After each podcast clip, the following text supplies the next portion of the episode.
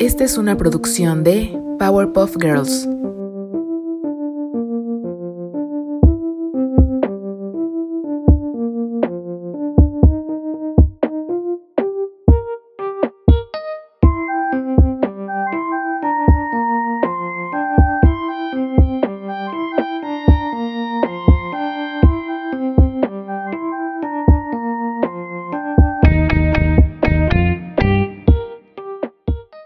Amigos, ¿qué tal? Espero que se encuentren muy bien. Nos da mucho gusto poderles acompañar una vez más en una temporada completamente nueva, en donde abordaremos temas que se encuentran insertos en nuestra realidad y que muchas de las veces no tenemos conocimiento sobre ello. Yo soy Aileen Flores y a mi lado se encuentra mi compañera y amiga Natalia Baltasar y juntas somos Powerpuff Friends.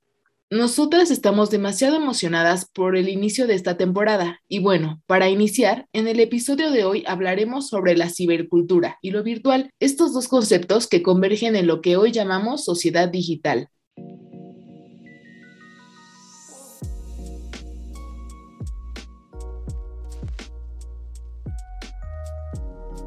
Para eso es necesario que primero entendamos qué es cibercultura. El término cibercultura nace de un neologismo. Es de esta manera que se fusionan las palabras cultura y el prefijo ciber. Este último es en relación con la cibernética y con la realidad virtual. La cibernética es una ciencia que nace en 1942 y fue impulsada inicialmente por Norbert Wiener, a quien se le considera padre de la cibernética. Uno de sus principales aspectos es el control y comunicación en el animal y en la máquina o desarrollar un lenguaje y técnicas que nos permitirán abordar el problema del control y la comunicación en general. La palabra cultura proviene del latín su primer significado es la de cultivo o crianza. Sin embargo, el concepto de cultura se ha modificado y transformado, por lo que ahora puede entenderse no solo como formas concretas de conducta, costumbres, tradiciones o conjuntos de hábitos, sino como una serie de mecanismos de control, planes, recetas, fórmulas, reglas, instrucciones que gobiernan la conducta y el hombre. Y este concepto es definido como la cultura que emerge del uso del ordenador y las nuevas tecnologías de la información para la comunicación, el entretenimiento y el mercadeo electrónico. Está basada en las ventajas y las desventajas de la libertad absoluta, el anonimato y ciberciudadanos con derechos y obligaciones. En la actualidad, las TIC han generado e innovado la manera de acceder, apropiarse y transmitir la información, generando nuevos desarrollos tanto sociales como políticos y económicos. Es como se interpreta la cibercultura. De acuerdo con el autor Derrick, mediante el computador se ha configurado un lenguaje universal, o sea, un lenguaje digital. Por otro lado, para Pierre Levy, la cibercultura es el conjunto de técnicas, ya sean materiales o intelectuales, prácticas, actitudes, modos de pensamiento y valores que se desarrollan conjuntamente en el crecimiento del ciberespacio. Este lugar no físico, donde personas de varios lugares, incluso de todo el mundo, con culturas diferentes y valores y hábitos distintos, conviven y se comunican entre sí. Es importante mencionar que hasta el día de hoy solo es un fenómeno que únicamente ha sido analizado. Su estudio cobra intensidad en 1970 y hasta el día de hoy por el boom de toda la información en un mundo en donde se necesita de ella y de su rapidez para llegar a sus destinos, pues son determinantes para poder reconocer lo valiosa que es. Y es que la cibercultura ha influido en la manera de comunicarse entre las personas. De hecho, es considerada también una nueva forma de cultura donde el uso de las nuevas tecnologías forma parte de la cotidianidad para realizar todo tipo de actividades, hasta tal punto que se ha convertido en una nueva forma de vivir, en una cultura como ya se mencionó. Es de esta manera que la cibercultura puede ser vista desde tres aspectos. El primero es la interactividad, que es entendida como la relación entre la persona y el entorno digital, definido por el hardware que los conecta a los dos. El siguiente es la hipertextualidad, que se entiende como el acceso interactivo a cualquier cosa desde cualquier parte. Es una nueva condición de almacenamiento y entrega de contenidos. Y el tercero es la conectividad, que es lo potenciado por la tecnología y un ejemplo de ello es el Internet. Cabe mencionar que hay una autora que considera la cibercultura como un campo de estudio a partir del cual es posible comprender las transformaciones culturales ligadas a la introducción de tecnologías digitales en las sociedades contemporáneas, sobre todo a través de las relaciones que se dan en el ejercicio de poder, la acción social colectiva y la experiencia estética. Hablamos de la doctora en educación Rocío Rueda Ortiz con su texto Cibercultura, Metáforas Prácticas Sociales y Colectivos en Red. Y bueno, se preguntarán, ¿a qué se refiere eso? Pues ahí va. Estas nuevas formas de acción colectiva sustentadas en las tecnologías de información y comunicación, que se relacionan ampliamente con el ejercicio de poder, son aquellas que provienen de colectivos de contrainformación, de software libre, Creative Commons, porque aluden justamente a que la descentralización de la circulación lingüística y cognitiva se acopla con la descentralización de los medios de expresión. Aileen, no sé si te hayas enterado de la discusión que se armó en Twitter hace algunos meses, después de que una plataforma digital llamada La Pirateca, que se dedica básicamente a escanear libros y distribuirlos de manera gratuita a través de Internet, bueno, de su página web, subió el último libro de Fernanda Melchor, que es una escritora mexicana contemporánea muy reconocida y muy talentosa. Pues bueno, a la autora, con justa razón, no le pareció esto que te cuento, porque bien sabemos todo lo que hay detrás de los procesos editoriales y demás, ¿no? Y bueno, por otro lado, la Pirateca opera, de acuerdo al manifiesto que puede encontrarse en su página web, a partir de un principio de acceso libre a la lectura y en general a la cultura. Es decir, lo hacen con una intención subversiva y radical en contra del principio o los principios de propiedad intelectual. Obviamente, como estudiante puedes llegar a estar de acuerdo con que haya PDFs gratuitos por toda la red. Muchas veces no tienes el capital económico para comprar un libro que más o menos cuesta unos 250 pesos. Entonces recurres a la red, pero cuando llega la empatía por la parte creadora, te pones del lado de la autora o del autor y le piensas, pues es tu trabajo, pero al final de cuentas lo que quieres es que las personas te lean o que te vean. Bueno, en fin, es un debate que al día de hoy no llego a una conclusión, pero es que son dos opuestos muy complejos, los cuales habría que analizar a profundidad porque justo están estos cuestionamientos de qué es la piratería, qué es la piratería en la era digital, cómo se da, por qué se da y demás, ¿no? Otro ejemplo de esto mismo es el famoso bot de Telegram que funciona como una biblioteca libre. Sucede exactamente lo mismo. Tú buscas el libro que deseas encontrar, hay resultados triunfantes y otros no tanto cuando no está disponible el libro porque nadie lo ha subido y pues lo lees, ¿no? Que es el propósito de la misma. Pero a lo que quiero llegar es que todas estas alternativas de la lectura clandestinas se han dado a la introducción, se han dado gracias a la introducción de las tecnologías culturales en sociedad que se traducen como transformaciones culturales ya que de alguna u otra manera cambian el ritmo y la obtención cultural en las personas a través de la acción social colectiva. Sin duda alguna, este tipo de debates han surgido a partir de las transformaciones sociales y podemos esperar más de estos en un futuro no muy lejano.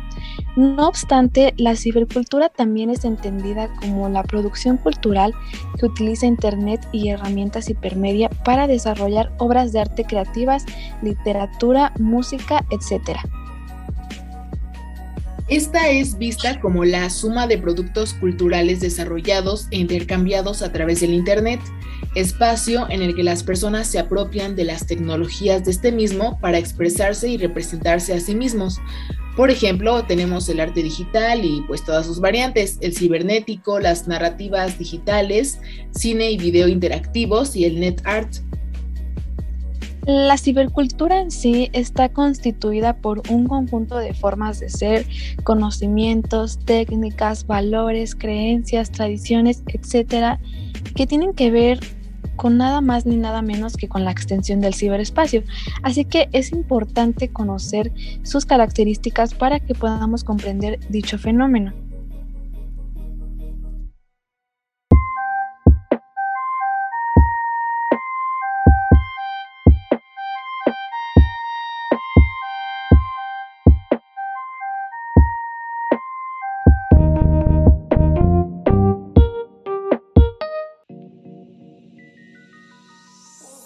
La convergencia digital, es decir, el que múltiples dispositivos puedan integrarse en uno solo, por ejemplo, un celular que pueda reproducir archivos de audio y video, ingresar a páginas web, así como enviar y recibir mensajes de texto con multimedia es un ejemplo y una característica también. La multisensorialidad, que además de ser producto de la convergencia digital, busca activar y hacer uso de todos los sentidos de las personas. Y otra característica es la rastreabilidad, en donde están inmersos muchos factores como la privacidad e intimidad de la persona, pues en esta habrá que considerar obviamente que toda la acción en Internet deja una huella que permite ser rastreada y monitoreada.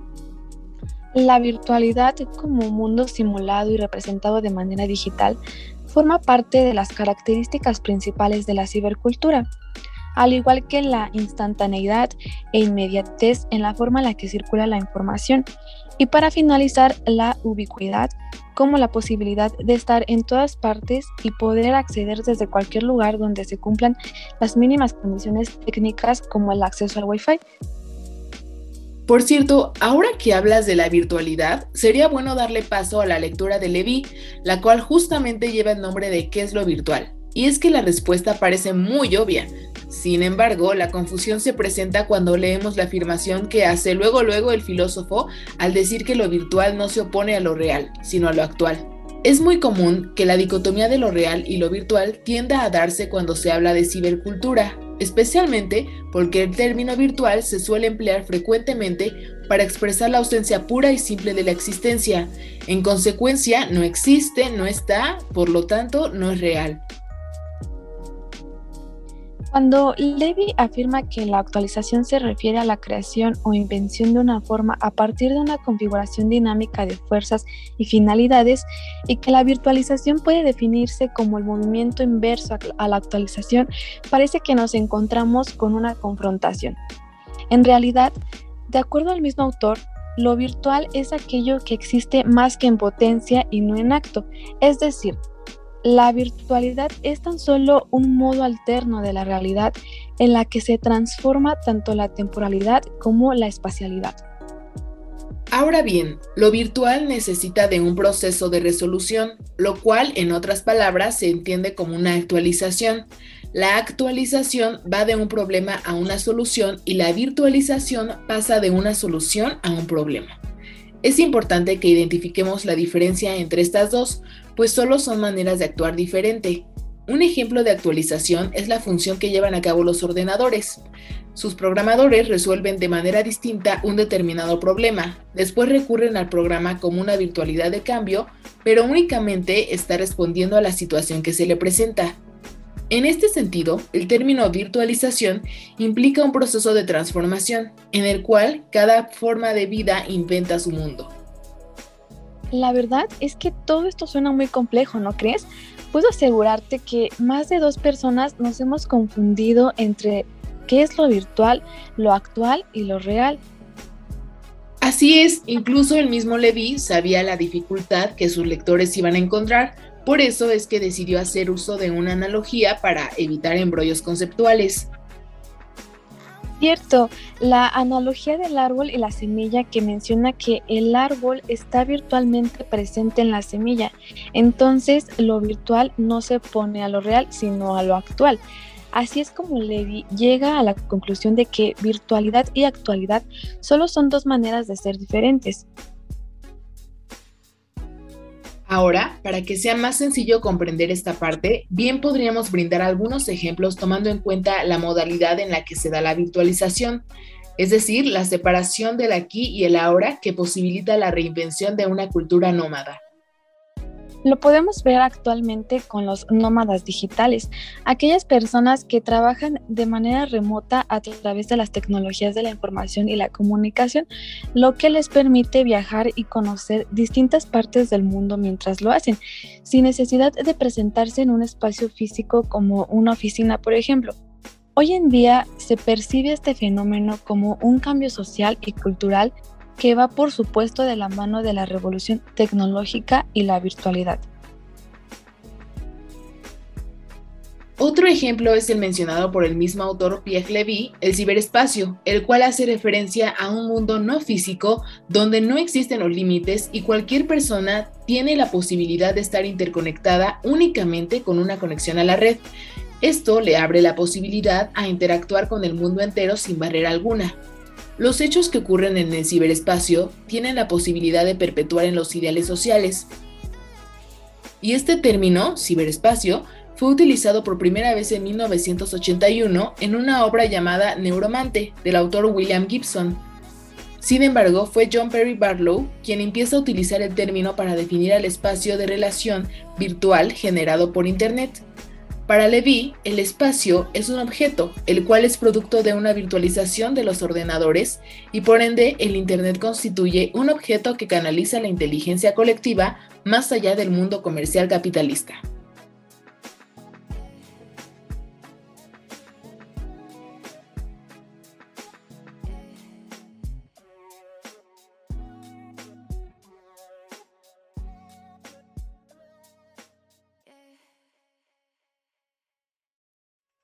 Entonces, nosotros llegamos a la conclusión de que otros aspectos que conforman a la cibercultura es que no sería posible la existencia de la cibercultura si no se hiciera funcionar todos los días, lo cual es muy obvio, ¿no creen?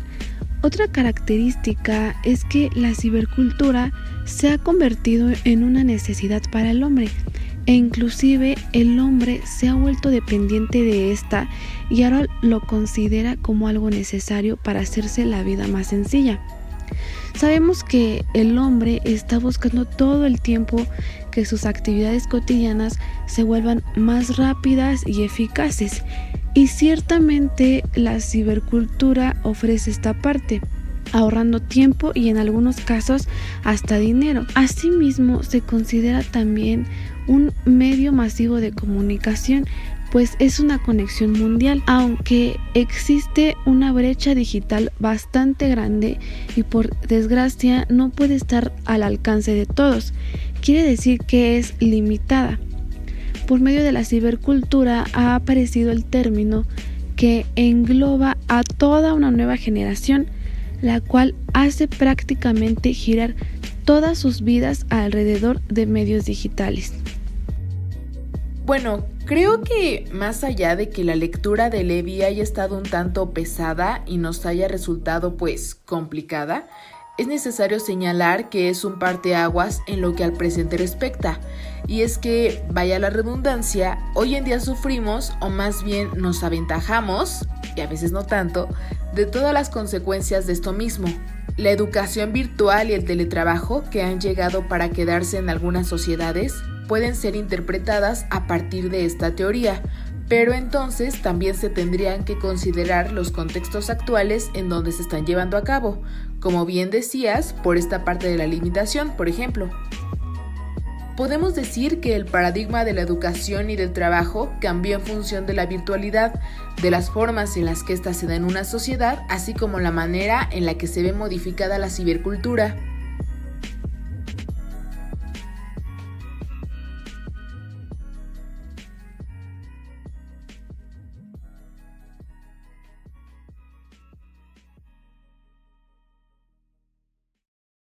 Parece toda esta información? Sabemos que no es sencillo de comprender y esperamos que no les haya volado la cabeza como a nosotras, pero bueno, fue un placer para nosotras que nos hayan acompañado en una plática más. Nos vemos en el siguiente episodio. Hasta la próxima.